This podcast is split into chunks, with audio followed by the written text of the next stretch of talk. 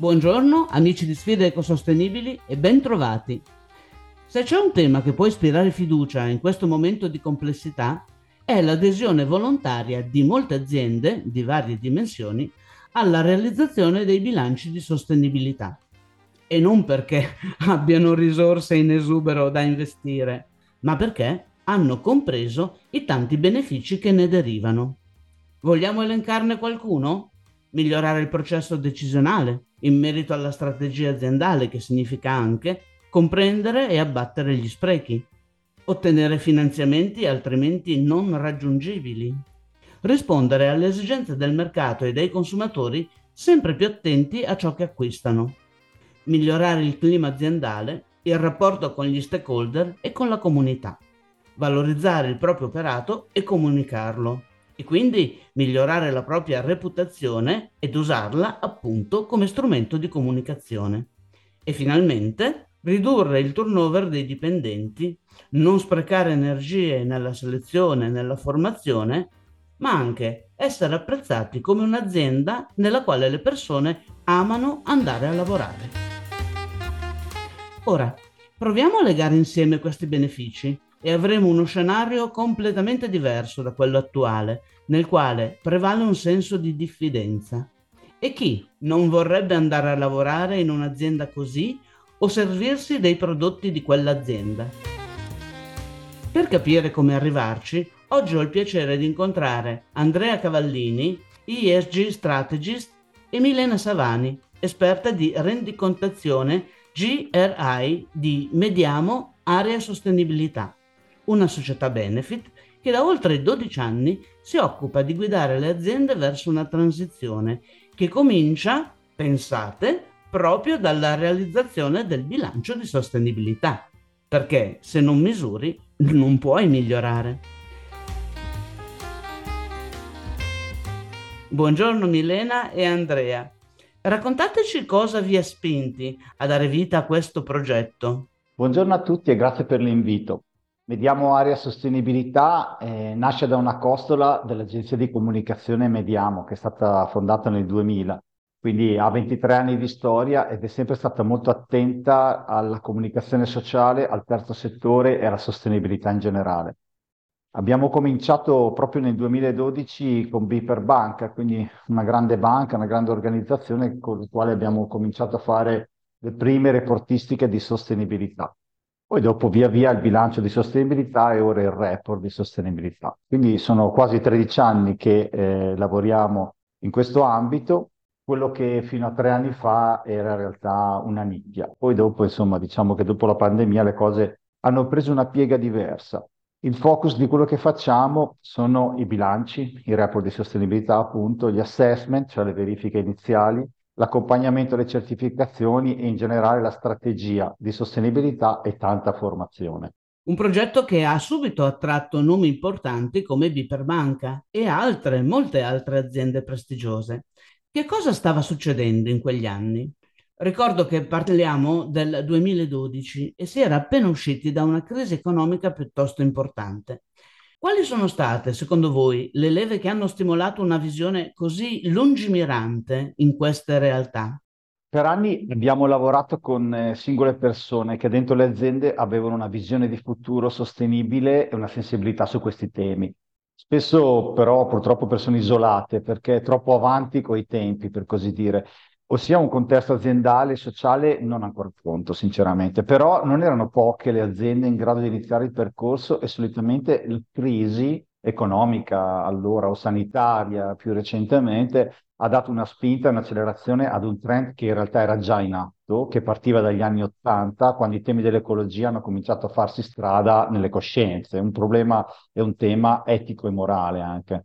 Con il crescere delle consapevolezze da, da parte degli individui sul tema della felicità anche in senso lato, cioè la felicità personale che passa attraverso la realizzazione anche lavorativa e poi dal rispetto del pianeta, eh, ora si chiama climate change, sono sempre di più le persone desiderose di incidere in senso positivo sia dentro le aziende che nella vita extralavorativa. Volontariato sociale e ambientale, attenzione alla raccolta dei rifiuti, scelte consapevoli come consumatori e altri comportamenti del singolo hanno un corrispettivo in azienda.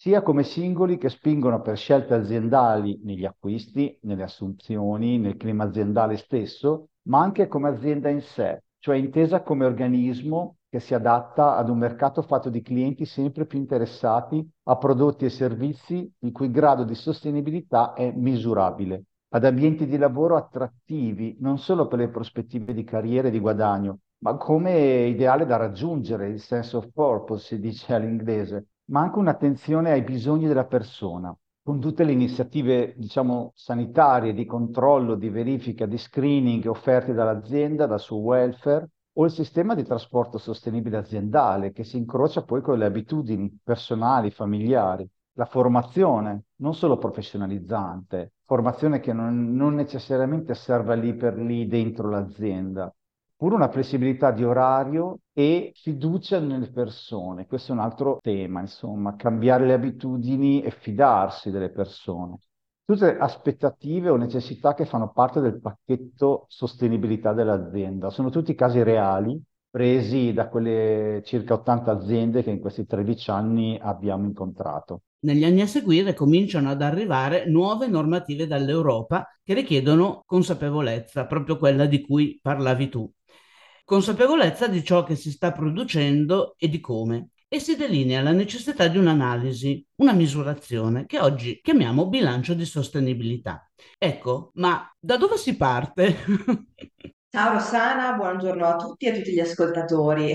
Che bella domanda, da dove si parte? Direi che si debba partire prendendo intanto consapevolezza del fatto che parlare di sostenibilità non vuol dire solo ambiente, green, emissioni di C O due o piantare alberi. La sostenibilità ha tre direzioni. Quella ambientale sì, ma anche quella sociale e quella di governance, ed è necessario che le aziende prendano coscienza di quello che stanno facendo attualmente e di cosa possono fare per ogni ambito, ma soprattutto devono capire che devono lavorare in tutte e tre le direzioni. Col bilancio di sostenibilità, eh, attraverso la metodologia G R I, che significa Global Reporting Initiative, metodologia nata nel millenovecentonovantasette e la più utilizzata a livello internazionale per rendicontare la sostenibilità con i suoi centodiciotto indicatori. Con questa metodologia si analizzano e si raccontano le performance economiche di governance, ambientali e sociali, e si fa quindi quella che noi definiamo una prima fotografia dell'organizzazione. Da questa fotografia ogni bilancio poi si chiude con degli obiettivi che l'azienda si pone a breve, medio e lungo termine. L'idea quindi è quella di avere un quadro di insieme della propria azienda che permetta anche di fare investimenti dove è più strategico e più utile. Ecco, hai detto una parola bellissima, la visione d'insieme. Mi piace molto. Sappiamo che il bilancio di sostenibilità diventerà obbligatorio per le aziende di oltre duecentocinquanta dipendenti e con fatturati molto importanti, ma è consigliato anche per aziende di dimensioni minori, le P M I di cui è costellato il territorio italiano. Abbiamo elencato nella presentazione i benefici che anche queste realtà più piccole possono ottenere, ma sulla base della vostra esperienza facciamo degli esempi concreti. Allora, intanto quello che mi preme eh, dire è chi va in obbligo e chi no, nel senso che con la nuova direttiva scattano degli obblighi normativi per una determinata fascia di aziende. Queste aziende sono quelle eh, al momento quotate con più di cinquecento dipendenti, ma dal primo gennaio duemilaventicinque andranno in obbligo aziende con più di duecentocinquanta dipendenti e o quaranta milioni di euro di fatturato e o venti milioni di euro in attività totali. Questo che cosa vuol dire? Che la platea di aziende che vanno in obbligo passa dalle attuali undicimila a una cinquantamila in Europa. Ma non è solo una questione di obbligo normativo, perché? Perché la direttiva pone l'accento sulla catena di fornitura, la catena del valore, quindi catena a monte e a valle. Che cosa vuol dire? Che le aziende che andranno in obbligo dovranno rendicontare anche le performance ambientali, sociali e di governance dei loro fornitori o dei loro clienti. Questo vuol dire che ci sarà un obbligo indiretto per tantissime aziende. Sottolineerei comunque che ad oggi il novanta per cento delle aziende che seguiamo sceglie volontariamente di cominciare un percorso di sostenibilità perché crede che questo sia un modo di migliorare il mondo e, e la modalità di vita di tutti. Sì, in pratica già oggi le banche cominciano a chiedere, a fronte di una richiesta di finanziamento, cominciano a chiedere di eh, garantire certi comportamenti. Ora sono delle scelte libere, cioè puoi eh, aderire a queste richieste delle banche se lo ritieni opportuno, se vuoi raggiungere quel tasso agevolato sui finanziamenti, prestiti e così via. A breve questo poi diventerà tutto un obbligo, quindi eh, al momento è un'opzione. Per esempio ti chiedono se, dovendo costruire un nuovo capannone o, o acquistare nuovi eh, macchinari, o magari per una società di servizi vuol dire anche chiedere eh, investire sul nuovo software, sul nuovo sistema gestionale, quindi non soltanto cose tangibili ma anche intangibili. Ti chiedono in banca se ti senti pronto a prendere almeno un paio di impegni su, per esempio, raggiungere il cento per cento di energia rinnovabile, da fonte rinnovabile, avere un, un codice etico e farlo firmare a, ad almeno la metà dei tuoi fornitori, oltre che a tutti i dipendenti. A volte non è così scontato come può sembrare. Oppure dedicare il due per cento del M O L, di questo dato specifico del proprio bilancio, ad azioni di welfare civile, o magari il tre per cento ad attività di formazione mirata sulle tematiche della sostenibilità. Stiamo parlando per un'azienda medio-grande di cento, duecento, anche trecentomila euro da spendere in formazione mirata oppure in attività eh, di welfare civile, non solo donazioni, sponsorizzazioni, ma un sistema sociale molto strutturato dove io chiedo al territorio di cosa ha bisogno e dopo decido dove investire in donazioni e sponsorizzazioni, altrimenti è, diciamo, il vecchio sistema dove eh, ragiono col cuore e basta, non ragiono con la testa. Cioè anche tutto l'impatto S delle, della E S G vuole gestirsi in una maniera sociale, ma veramente, cioè non devo donare ciò di cui non ha bisogno il territorio, ma devo chiedermi di cosa ha bisogno il territorio, di cosa hanno bisogno i miei dipendenti, di cosa hanno bisogno i miei fornitori. È un ribaltamento della logica tradizionale, chiaramente, quindi necessita di un cambiamento, che è uno dei temi più difficili da affrontare per il singolo e a maggior ragione per un'azienda. Inoltre il bilancio di sostenibilità è un collettore di materiale per rispondere alle sempre più richieste di clienti e grandi gruppi e per compilare quelli che sono dei questionari online come Ecovadis o S A C, che richiedono moltissime informazioni alle aziende. Ci è capitato ultimamente una, un'azienda che seguivamo, doveva rispondere a un questionario imposto da un cliente entro due giorni per poter accedere a un contratto, e la piattaforma eh, prevedeva moltissime domande che riguardavano appunto le tre direttive della sostenibilità, che sono state tutte colmate inserendo il bilancio di sostenibilità che l'azienda aveva appena eh, redatto insieme a noi. Quindi diciamo che se l'azienda non avesse avuto il bilancio di sostenibilità avrebbe dovuto rispondere ad ogni singola domanda rintracciando da zero i dati, ma soprattutto avrebbe dovuto inserire delle evidenze. Quindi molteplici documenti che non è detto ci fossero. Sì, la reputazione aziendale, cioè vuol dire attrarre nuovi talenti, tipicamente i giovani, ma non solo, perché le grandi dimissioni, questo fenomeno, ci hanno insegnato che non sono solo i giovani a cercare la felicità sul luogo di lavoro, la cerchiamo tutti in realtà, poi a volte la possiamo ottenere più o meno facilmente a seconda della nostra età o degli impegni familiari che abbiamo, non solo i figli ma anche il caregiving sta diventando, cioè tenere dietro delle persone tipicamente anziane oppure con difficoltà, disabilità, vuol dire ricercare non solo lo, banalmente lo smart working, ma un sistema di un'azienda che ti permette di vivere anche una vita privata di qualità. Quindi non è soltanto un problema di quello che trovo nelle otto ore di lavoro, l'ambiente che sicuramente deve essere accogliente, il clima aziendale che vuole monitorato e ci occupiamo anche di quello chiaramente, però è un problema di contesto, cioè di riuscire a pensare alla persona, tant'è che ormai si parla di welfare aziendale individuale, ormai non è un problema di piattaforme in cui caricare soldi nei, con i quali poi vado in palestra più o meno gratis, non è questo il welfare aziendale, è qualcosa di più complesso da questo punto di vista. Per esempio un caso classico anche recente che stiamo curando è quello di un'azienda che è dislocata in una posizione dove è svantaggiata, ci vuole quasi un'ora o a volte di più per raggiungerla, quindi ogni mattina chi lavora, e sono più di duecento le persone che lavorano lì, devono grosso modo fare almeno un'ora di macchina, andare e un'ora tornare in condizioni eh, non di strade ottimali, vi assicuro.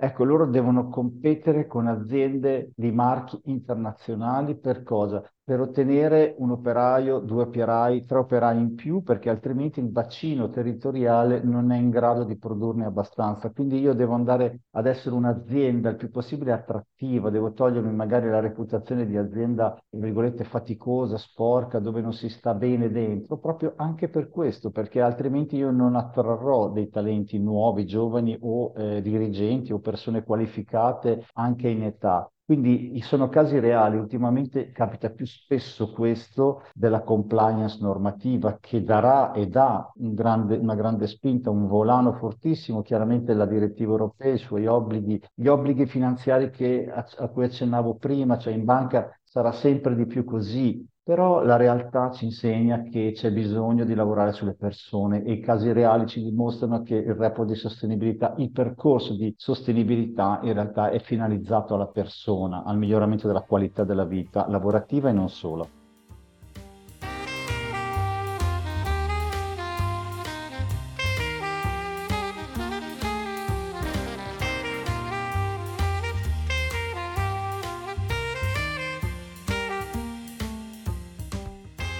Senza considerare che se un'azienda, anche di piccole dimensioni, vuole internazionalizzarsi, deve necessariamente rispondere a una serie di requisiti indispensabili che trovano fondamento nel bilancio di sostenibilità.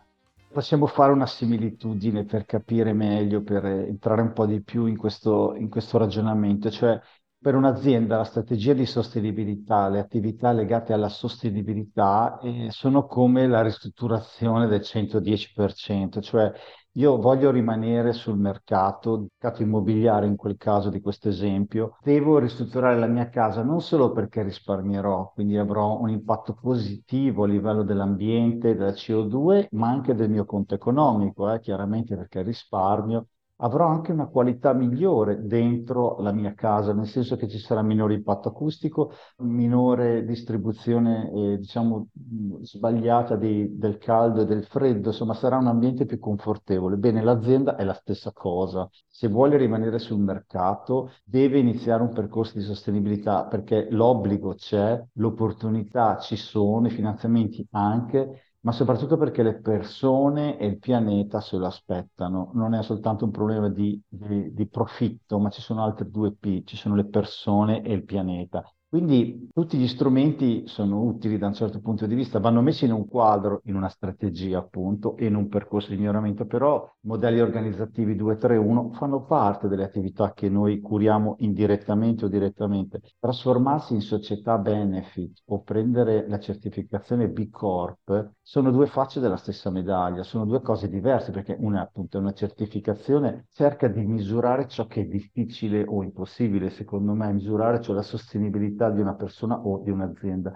La società benefit invece la faccio perché credo, e le nostre due società sono entrambe benefit, perché credo che sia necessario mettere nero su bianco, non solo a parole o nei claim pubblicitari. Modifico il mio statuto, lo faccio davanti al notaio, mi prendo degli impegni piccoli o grandi che siano, li misuro tutti gli anni e faccio un report di impatto, che è una cosa molto simile a un report di, diciamo, di sostenibilità. È chiaro che non, non c'è una metrica esatta per fare i report di impatto, però insomma ti fanno ragionare in quella logica. Magari mi doto di un codice etico, ecco, anche un codice etico è un buon inizio, che tra l'altro nel due tre uno, nel modello organizzativo due tre uno è esattamente il primo capitolo, non a caso chiaramente. Ma anche le certificazioni UniISO novemilauno, quattordicimila, quarantacinquemila, che sono di, di qualità, ambiente e sicurezza, ma anche la S A ottomila, la responsabilità sociale d'impresa, cioè anche il mondo delle norme, delle normative dell'UniISO cerca di darti degli strumenti. Quello che manca spesso è il quadro, la strategia generale, che un metodo come quello del G R I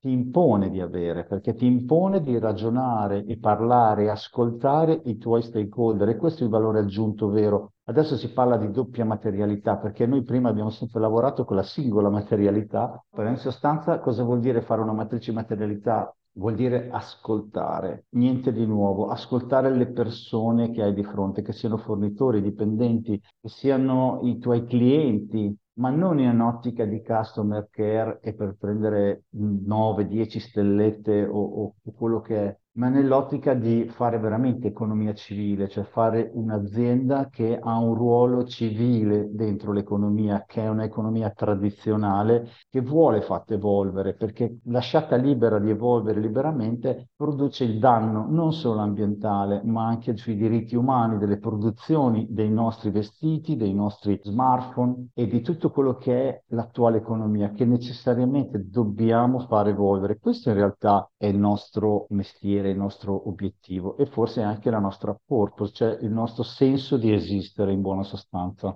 Mi viene da dire, a vantaggio degli acquirenti finali, ma anche di tutti i protagonisti, che i bilanci di sostenibilità sono l'addio definitivo al greenwashing che, ahimè, ancora oggi viene praticato e che genera tanta delusione. Il bilancio di sostenibilità è un passo definitivo per disegnare finalmente la strada della trasparenza e della serietà di un'azienda, sulla base di quello che dicevi tu, Andrea. Ma eh, diciamo che per fortuna a noi non è ancora capitato di incontrare aziende che utilizzassero il percorso per redigere il bilancio di sostenibilità per fare greenwashing, anzi spesso ci è capitato il contrario, cioè di entrare in azienda e che ci fossero già eh, tante buone prassi che però non venivano raccontate. Quindi il bilancio è anche un modo per comunicare queste buone prassi. Diciamo che noi, nascendo come agenzia di comunicazione, pensiamo già al bilancio che, che solitamente, se avete avuto modo di vederne qualcuno, è un documento, un P D F che si attesta intorno, quando va bene, alle ottanta pagine, come un documento spacchettato per una comunicazione continuativa nell'anno, da post social, video animazioni, sintesi, pagine dedicate sul sito. Questo perché? Perché gli stakeholder sono sempre più ingaggiati su queste tematiche e cominciano a fare scelte di mercato. Per scelte di mercato intendo sia il consumatore finale, quando si tratta al supermercato di scegliere un prodotto, sia gli azionisti per investire in eh, aziende, organizzazioni che abbiano buone prassi a livello di criteri E S G, quindi sia verso l'ambiente che verso il sociale che di governance. Detto questo, insomma, con la nuova direttiva ci sarà sempre più attenzione e controllo eh, rispetto sia al processo di rendicontazione del bilancio, sia ai dati che vengono inseriti all'interno del report di sostenibilità, e che poi con la nuova direttiva andranno a comporre la relazione eh, sulla gestione nei bilanci di esercizio. Le banche saranno sempre più attente, eh, cercando di investire il più possibile in quei progetti, in quelle aziende che dimostrino di essere realmente sostenibili. Ma non solo, ci lamentiamo che i nostri talenti scappano all'estero, che i giovani non hanno voglia di lavorare e i giovani, d'altra parte, si lamentano, e secondo me con ragione, che il mondo del lavoro li umilia. Ebbene, aziende sane e realmente sostenibili saranno un magnete per attrarli, soprattutto se contemplano aspetti che agevolano la parità di genere, lo smart working e quindi facilitano l'inserimento delle nuove generazioni. Come diceva prima Andrea, le nuove generazioni chiedono sempre più attenzione alle persone e all'ambiente di lavoro. E i giovani talenti cercano un'azienda che abbia una buona reputazione anche sui temi di sostenibilità. I numeri che arrivano dall'Europa per quanto riguarda il tema parità di genere sul lavoro non sono entusiasmanti, ma devo dire che quelli italiani sono davvero sconfortanti. E nelle organizzazioni è necessario un cambio di rotta per dare uguali possibilità di carriera a uomini e a donne. Sono molte le aziende in cui abbiamo intrapreso, per esempio, il percorso di implementazione di un sistema di gestione che supporti la parità di genere in azienda. Che cosa vuol dire? Vuol dire definire politiche che regolamentino le assunzioni, le retribuzioni, ma anche che attivino strumenti di conciliazione vita-lavoro, di lavoro flessibile e di accompagnamento nel pre- e post-maternità. Non è un caso che i primi incentivi stanziati dal P N N R infatti riguardino questa tematica. Infatti per le aziende che si certificano ci saranno sgravi contributivi fino a cinquantamila euro e punteggi premiali in bandi e gare. Inoltre le Camere di Commercio hanno stanziato finanziamenti sia per la copertura dei costi dei consulenti che accompagnano la certificazione che per quelli dell'ente che viene a certificare l'azienda.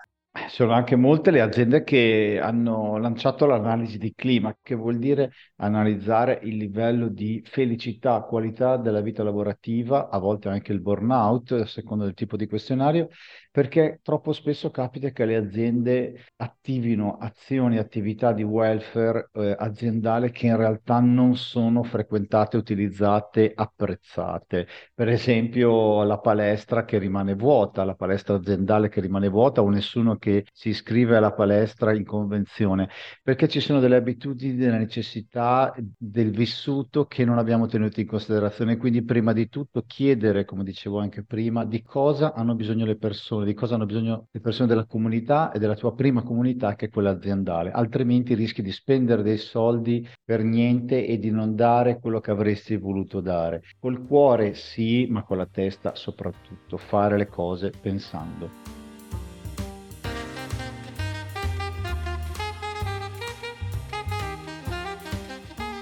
Oh, quindi non si tratta di pochi, rarissimi casi di imprenditori illuminati. Qui si parla di un cambiamento di mentalità, dalla riscoperta di valori che coinvolgono tutti e di una crescita naturalmente anche economica, ma principalmente sostenibile nel tempo, perché etica e responsabile. Grazie a Milena e Andrea per il vostro intervento, per i tanti esempi entusiasmanti che avete condiviso con noi e per il vostro tempo. Grazie a te Rossana per averci ospitato. Grazie mille, grazie a tutti gli ascoltatori e buona giornata. E noi, cari amici di Sfide Ecosostenibili, come sempre, ci sentiamo alla prossima puntata, che questa volta sarà a gennaio duemilaventiquattro. Quindi, buone feste e buon anno a tutti voi, ma soprattutto evviva la sostenibilità! Ciao!